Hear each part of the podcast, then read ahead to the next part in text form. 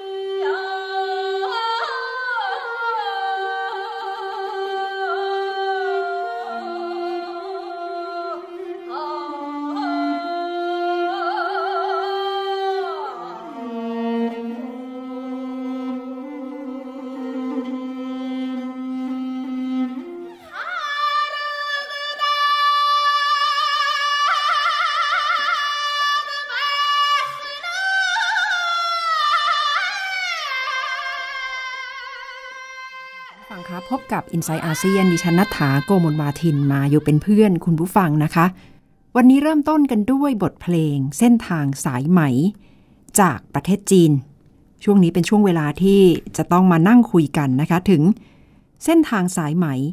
Silk Road ในยุคศตวรรษที่ 21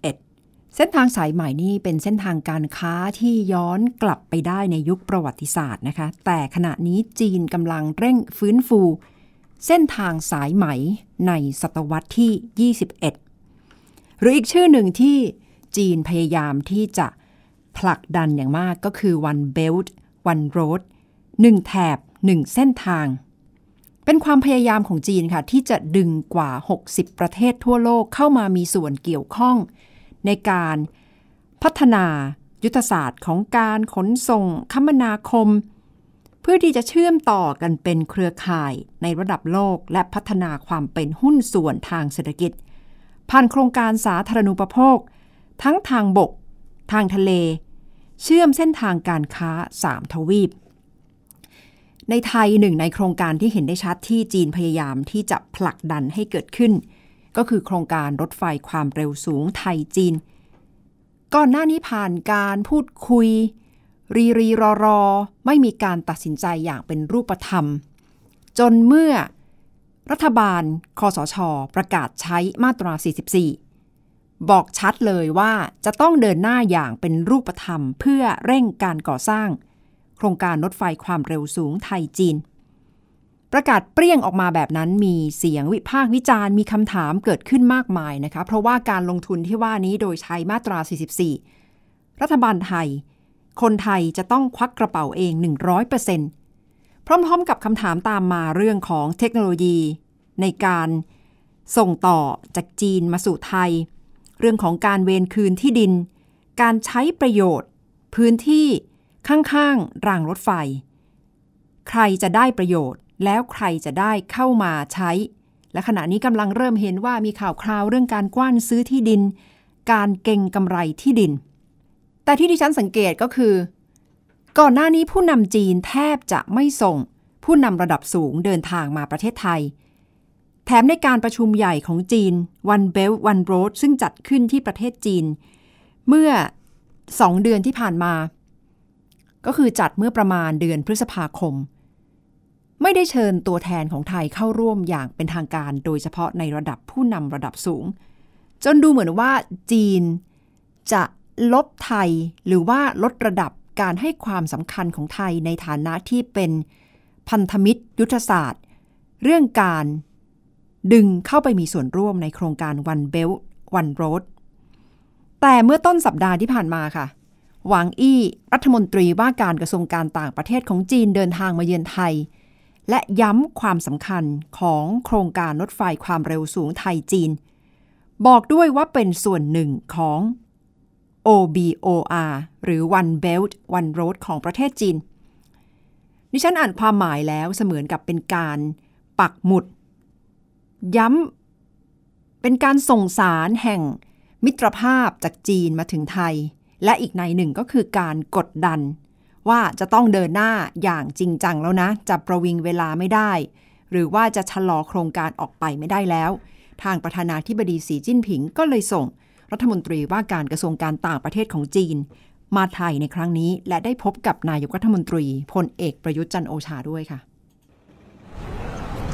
นายหวังอี้รัฐมนตรีว่าการกระทรวงการต่างประเทศจีนเข้าพบพลเอกประยุทธ์จันโอชานายกรัฐมนตรี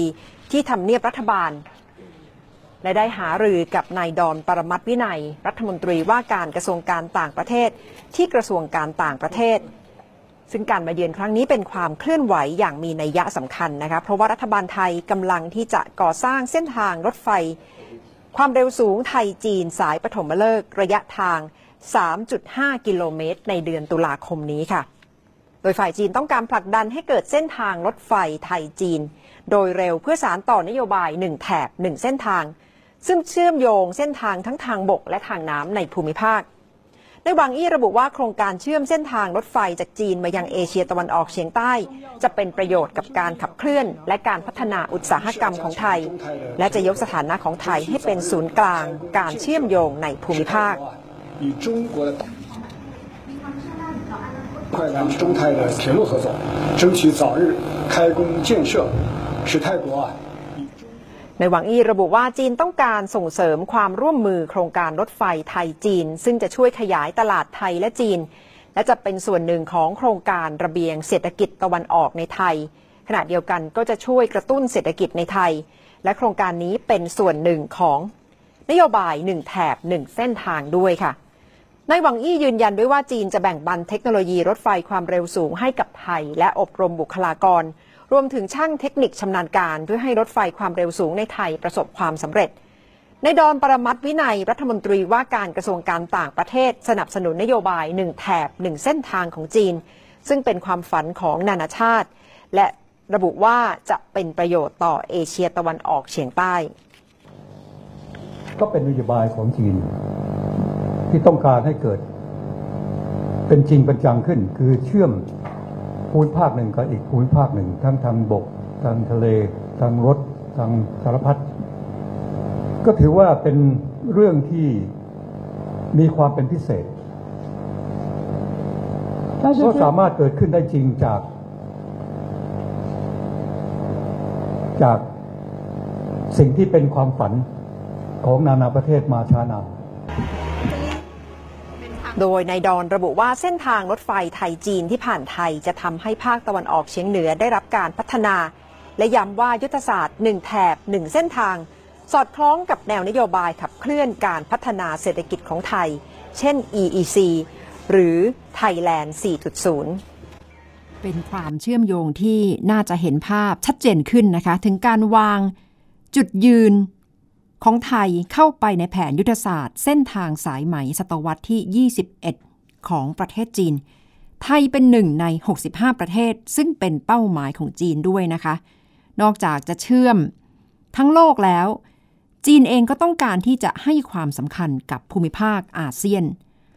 มากยิ่งขึ้นเช่นเดียวกัน เพราะก็รับรู้ดีว่าเป็นส่วนสำคัญที่จะช่วยคงความสมดุลของภูมิรัฐศาสตร์ในระดับ ภูมิภาคนี้นะคะ มีความเห็นจากอาจารย์วรศักดิ์มหัทโนบล ผู้อำนวยการศูนย์จีนศึกษาสถาบันเอเชียศึกษา จุฬาลงกรณ์มหาวิทยาลัย ระบุว่ายืนยันค่ะ ถึงความสำคัญที่ไทยเป็นยุทธศาสตร์สำหรับจีน ถึงแม้ไทยอาจจะไม่ได้มีพื้นที่ทางทะเล ติดต่อกับเส้นทางทะเลใหญ่ ๆ ถือว่าเป็นพื้นที่ยุทธศาสตร์รอง แต่ก็ไม่ได้หมายความว่า จีนจะลดความสำคัญของไทยลงไป เพราะว่าในช่วง 10 ปีที่ผ่านมา ไทยถือว่าเป็นส่วนหนึ่งของพื้นที่เศรษฐกิจที่จีนเกี่ยวข้อง โดยเฉพาะในเขต East West Corridor หรือว่าระเบียงเศรษฐกิจ ตะวันออกตะวันตก เป็นเส้นทางเศรษฐกิจคมนาคม โครงสร้างพื้นฐานที่เชื่อมอาเซียนต่อเข้ากับประเทศจีน ที่ผ่านมาจีนพยายามกระตุ้นไทยมาตลอดนะคะ พอไทยใช้มาตรา 44 ในการขับเคลื่อนจริง ๆ ก็ได้เห็นหวังอี้เนี่ยแหละค่ะ รัฐมนตรีว่าการกระทรวงการต่างประเทศของจีนเดินทางมาประเทศไทย แต่นอกจากจะมีไทยแล้วในการก่อสร้างรถไฟความเร็วสูงในอาเซียน ยังมีพม่า ลาว จีน มาเลเซีย สิงคโปร์ซึ่งจีนต้องการที่จะมีทางรถไฟเชื่อมพาดผ่านไปนะคะ ได้เห็นความสำคัญโดยเฉพาะ ถ้านับจากคุณหมิงของจีน เป็นเส้นตรงลงมาเรื่อยๆ ก็จะเห็นว่าเส้นทางรถไฟความเร็วสูงของจีนจะเกาะเกี่ยว ทั้งพม่า กัมพูชา ลาว เวียดนาม ไทย มาเลเซียลงไปถึงสิงคโปร์ค่ะ เป็นประเทศที่จะเกี่ยวข้อง ซึ่งเส้นทางเหล่านี้อาจจะยังไม่มีฟิลิปปินส์หรือบรูไน แต่ก็แสดงให้เห็นถึงความสำคัญของยุทธศาสตร์ เส้นทางสายใหม่ในศตวรรษที่ 21 นี่ค่ะ คุณผู้ฟังคะ นอกจากเรื่องของการรักษาความมั่นคงปลอดภัยในโลกไซเบอร์แล้ว สัปดาห์นี้ได้เห็นข่าวใหญ่ที่ปรากฏขึ้น แล้วอาจจะสร้างความตกใจให้กับคนไทยไม่น้อย เพราะว่าถ้าย้อนกลับไปสัปดาห์ที่แล้ว มีถแถลงการโดยกระทรวงยุติธรรมของสหรัฐ แถลงการครั้งใหญ่เลยค่ะว่าสั่งปิดเว็บไซต์ Alpha Bay หรือว่าเว็บไซต์ที่เป็นเว็บในโลกมืด ขายของผิดกฎหมายทำกิจกรรม อาชญากรรมผิดกฎหมาย อย่างเช่น ค้ายาเสพติด หรือว่าค้าอาวุธ เป็นเว็บไซต์ที่รู้จักกันในชื่อ Dark Web ตอนแรกเป็นข่าวดิฉันก็ติดตามอยู่นะคะ เพิ่งจะมาเปิดเผยเมื่อวันสองวันที่ผ่านมาว่าคนที่มาเสียชีวิตในคุก เป็นต้นต่อในการผลิตเว็บไซต์ Alpha Bay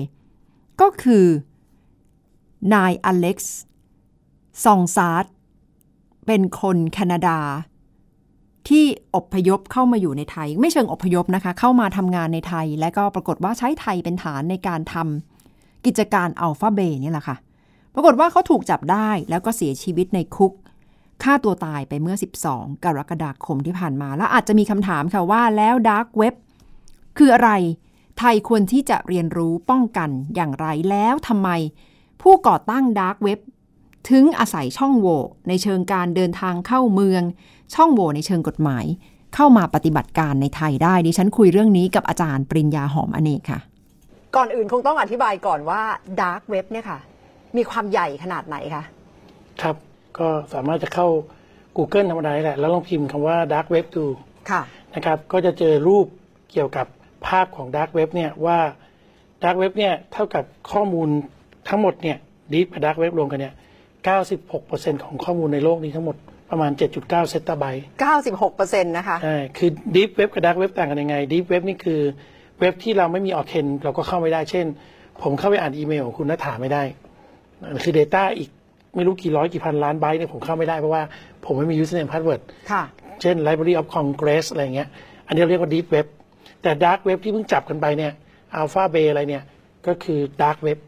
ซึ่งทำมาหากินทำ e-commerce ผิดกฎหมายนะ96%ก็อยู่ภายใต้นี้ด้วยเหรอคะอันนี้อยู่ภายใต้ 96%ด้วย แต่ตัว Dark Web นี่ไม่ถึง 96%ปริมาณแต่ก็ถือว่าปริมาณเยอะมากนะคะก็เยอะมากเหมือนกันเพเป็นราะแหว่าล่งมีรวมหลายที่ของอาชญากรรม กระบวนการกิจกรรมที่ผิดกฎหมายทั้งหลาย ใช่ครับใช่ครับเพราะว่าเล่นกันมานี่ก็หลายปีแล้วนะค่ะตั้งแต่ Silk Road ถูกจับเมื่อหลายปีก่อน นายรอสวิลเลียมอัลบริชต์ถูกตัดสินจำคุกตลอดชีวิตเนี่ยค่ะก็ยังมีเนี่ยนายคนที่โผล่มาอีกก็ยังเห็นว่ายังไม่ไม่ได้หยุดกันยังทำมาหากินแบบนี้กันมาเรื่อยสะท้อนอาชญากรรมในโลกไซเบอร์ที่มูลค่ามหาศาลด้วยนะคะ จากรายงานที่เมื่อสักครู่เรารายงานกันไปสูงมากครับเข้ามาทำธุรกิจนี้ในเมืองไทยมาเป็นผู้บงการ แค่ 4 ปีได้เงินสดๆ800 ล้านบาทนะคะ แสดงว่ามี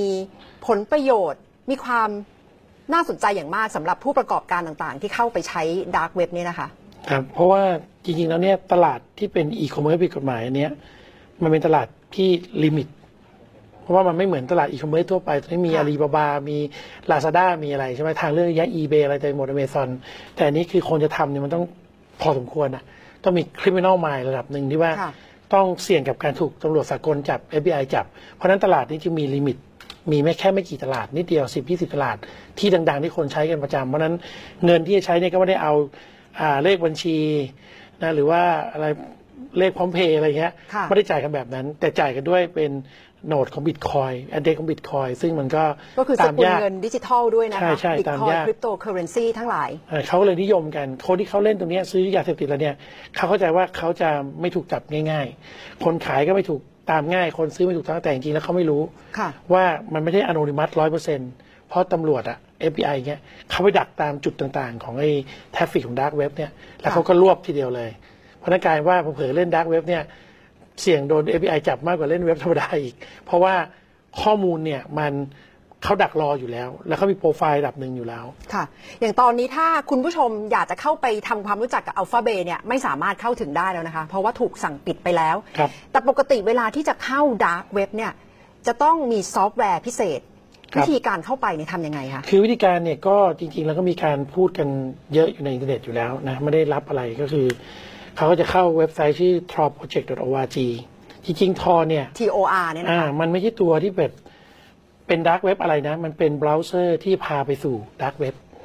แค่นั้นเอง Tor ย่อจาก The Onion Router แต่ที่เข้าไม่ได้เพราะก็ล็อก URL ไว้นะแต่ว่าเดี๋ยวผมจะพาไปดูว่า Tor ทำงานยังไง ก็คือว่า คือจริง ๆ เป็นเว็บที่มีทั้งประโยชน์ และมีมีทั้งประโทโยชน์ษด้วยนะถ้าอาชเป็นญากรนำไปใช้ก็จะนำไปสู่การกระทำที่ผิดกฎหมาย เอ็ดเวิร์ดสโนเดนวิสเซ b โบวิงต่างๆ activist ต่างๆ ก็ใช้ Tor กัน เขาไม่อยากให้รัฐบาลตามจับตัวเขาอะไรอย่างเงี้ยค่ะ แล้วก็บายพาส พวก web block ทั้งหลายแหล่วิธีการ work ของ Tor เนี่ย Tor work ยังไง อยากให้ดูนิดนึงว่า เวลา Tor มาทำงานเนี่ย มันจะกระโดดไปหลายๆ hop นะคือมันกระโดดจากสมมุติผมจะติดต่อกับอ่าสมมุติคุณณัฏฐาเป็น AlphaBay ผมเป็นคนซื้อ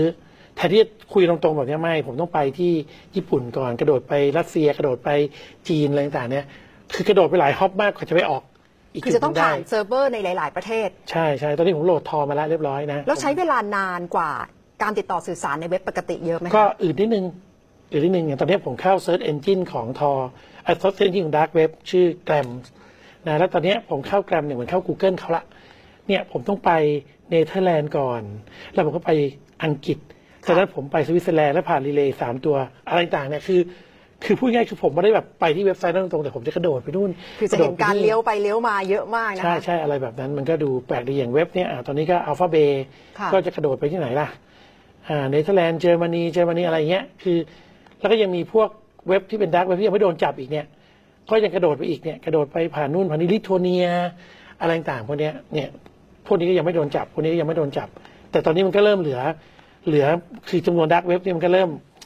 ลดลงพวกที่ขายใหญ่ๆเนี่ยถูกจับกันไปก็พอสมควรแล้ว แต่เชื่อว่าจะมีโดนการจับอีก ค่ะอีกหลายที่เลยทั้งนี้กระทรวงยุติธรรมสหรัฐได้ประกาศเลยนะคะว่าเป็นการทำงานร่วมกันปฏิบัติการของตำรวจในหลายประเทศ มีการขอหมายจับผ่านมาทางแคนาดา ผ่านมาทางไทยครับแต่คนในไทยอาจจะสงสัยว่าเอ๊ะแล้วทำไมคุณซองซาร์ดเนี่ยมาอยู่ในไทยได้ตั้งนาน การตรวจจับหรือว่าการที่จะจับสัญญาณปฏิบัติการต่างๆเนี่ยทำยากเหรอคะอาจารย์ คือจริงๆเนี่ยถ้าจะทำจริงๆมันก็ทำได้ แต่ว่าเราไม่ได้มีกลไกหรือระบบอะไรที่จะมานั่ง track ไอ้คนพวกนี้ แต่เพราะเราจะทำอะไรแบบนี้ก็อาจจะไปมองเป็น single gateway อาจจะรู้สึกไม่ไว้ใจว่าเอ๊ะคุณจะมาดักประชาชนคนไทยป่ะมาทำในยุคสมัยนี้ทำได้ยากแล้ว เพราะว่าการลงทุนด้วยงบประมาณรัฐมูลค่าหลายร้อยหลายพันล้าน แล้วเพื่อจะมาจับไอ้ผู้ก่อการร้าย หรือว่าแฮกเกอร์พวกนี้แค่ปีหนึ่งไม่กี่คนเนี่ยบางทีมองว่าเป็นการ ขี่ช้างจับตะกแตนหรือเปล่า หมายถึงการ tracking ตามใช่รายบุคคลเลย เป็นใช่ เรื่องยากที่จะทำให้เกิดขึ้น คือจะทำจริงๆทำได้แต่มันต้องมีอุปกรณ์มีงบประมาณมีอะไร ส่วนตัวไม่เห็นด้วย ค่ะเพราะว่าเพราะว่าเอาเงินอย่างเงี้ยวัดเจตของชาติเนี่ยไปทำอย่างอื่นดีกว่า แต่ว่าตอนเนี้ยที่เราไม่จำเป็นต้องทำก็เพราะว่าตำรวจสากลอินเตอร์โพล FBI DA อะไรเงี้ยเขามีข้อมูลอยู่แล้ว เขาก็จะส่งมาบอกทางตำรวจเราว่าเออไอหมอนี่บ้านมันอยู่นี่นะ ไปดูที่พฤติกรรมมันไลฟ์สไตล์หรูหราไฮโซ มีพฤติกรรม ที่มันส่อโอนเงินครั้งละเยอะๆ อะไรอย่างเงี้ยพอเราได้ข้อมูลจากอ่าประเทศอื่นมาเนี่ยเราสามารถจะใช้กำลังตำรวจเราเนี่ยเข้าไปตรวจเข้าไปอะไรได้ค่ะแท็กข้อมูลการเงินพวกปปงเราก็ขอหมายไปดูบัญชีดูอะไรได้ เพราะฉะนั้นไอ้ระบบที่จะมานั่งจับนั่งดักคนอะไรอย่างเงี้ยมันเลยจึงไม่มีความจำเป็นค่ะนะนอกจากการกระทำที่ผิดกฎหมายแบบนี้ อีกหนึ่งของสินค้าที่ทางรัฐมนตรียุติธรรมสหรัฐระบุว่าน่ากลัวมากก็คือการซื้อขายอาวุธเกิดขึ้นใน dark web ด้วยนะคะ ใช่ครับมีปืนมีอะไรมีระเบิดมีอะไรครบเซตเลย เพราะฉะนั้นพวกนี้มันคือคืออาชญากรรมอะคือคนซื้อคนขายเขาก็อยากได้ของกันนะมีเด็กเนี่ยอายุสิบกว่าขวบซื้อยาเสพติดมาเสพแล้วก็ overdose ช็อกตายก็มีเจ้าของ AlphaBay มันก็ไม่ได้รับผิดชอบอะไรเพราะถือว่าเก็บตังค์เวลาซื้อขายกันไอ้คนขายก็ได้เงินไป แล้วก็กินเป็นเปอร์เซ็นต์ที่รวยกันร้อยหลายร้อยหลายพันล้านเนี่ยคือแค่กินเปอร์เซ็นต์นะ กินเปอร์เซ็นต์จากการซื้อขายแต่ละครั้งแต่ละครั้ง ค่ะ อาจารย์อยู่ในโลก cyber security ก็ได้เห็นพัฒนาการของการทำกิจกรรมทั้งถูกกฎหมายทั้งผิดกฎหมาย แบบนี้พอมาจับผู้บงการได้ในประเทศไทยแบบนี้ค่ะ จะส่งผลต่อกลไกการทำงานในไทย ไทยจะถูกจับตามองมากขึ้นไหมคะ คือจริงๆเนี่ยในต่างประเทศเนี่ยก็เป็นที่รู้กันอยู่แล้วว่า ประเทศไทยเป็นที่ที่พวกผู้ก่อการร้ายหรือว่าพวกแฮกเกอร์ชอบมาพักอาศัย เป็นที่สัปปายะของพวกเขา นะมาอยู่พัทยาบ้างภูเก็ตบ้าง สมุยบ้าง นานาก็มี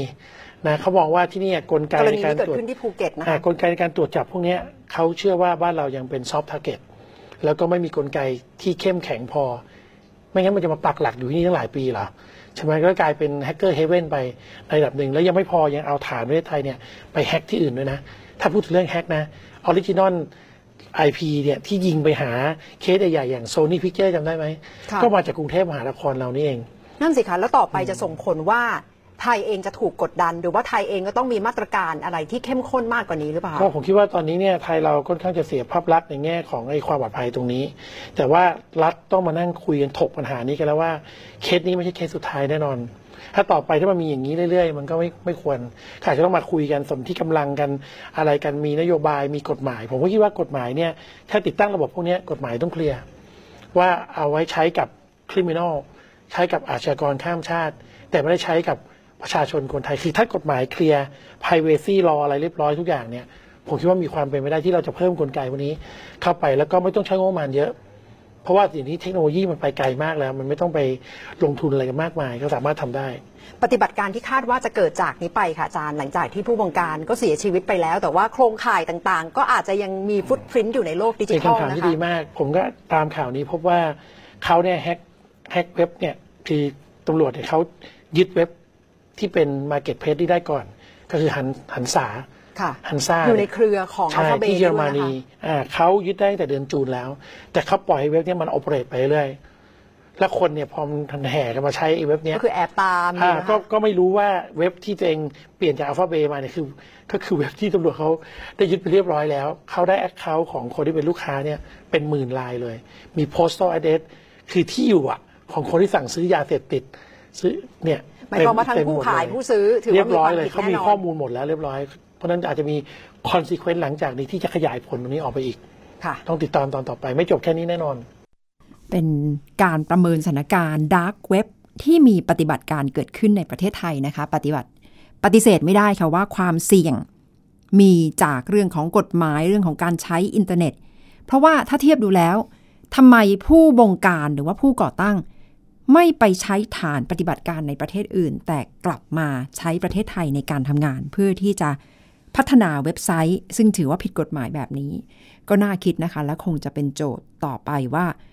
ไทยเองควรที่จะมีกลไกรับมืออย่างไร และในแง่ของการประสานความร่วมมือกับตำรวจสากลนานาประเทศ ก็เป็นอีกหนึ่งมิติที่จะมองข้ามไม่ได้เช่นกันค่ะ วันนี้เราจะลากันไปด้วยบทเพลงจากประเทศจีนนะคะ เพื่อที่จะรำลึกถึงยุทธศาสตร์ เส้นทางสายไหมจีนในยุคศตวรรษที่ 21 วันนี้ดิฉันนัฐาโกมลวาทิน สวัสดีค่ะ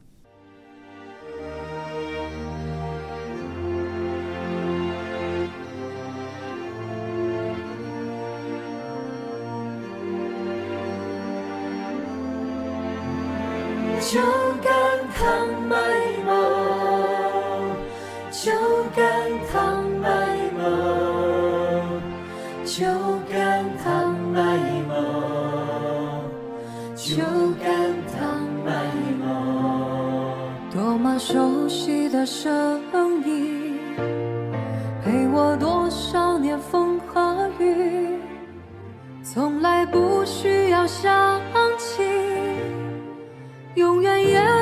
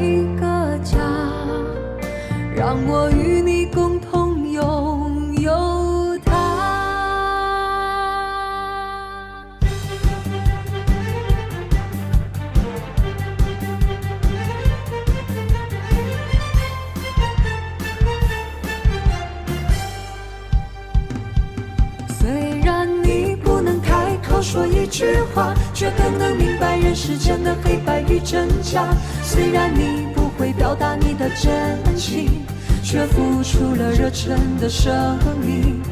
远处传来你多么熟悉的声音，让我想起你多么慈祥的心灵。什么时候你再回到我身旁，让我再和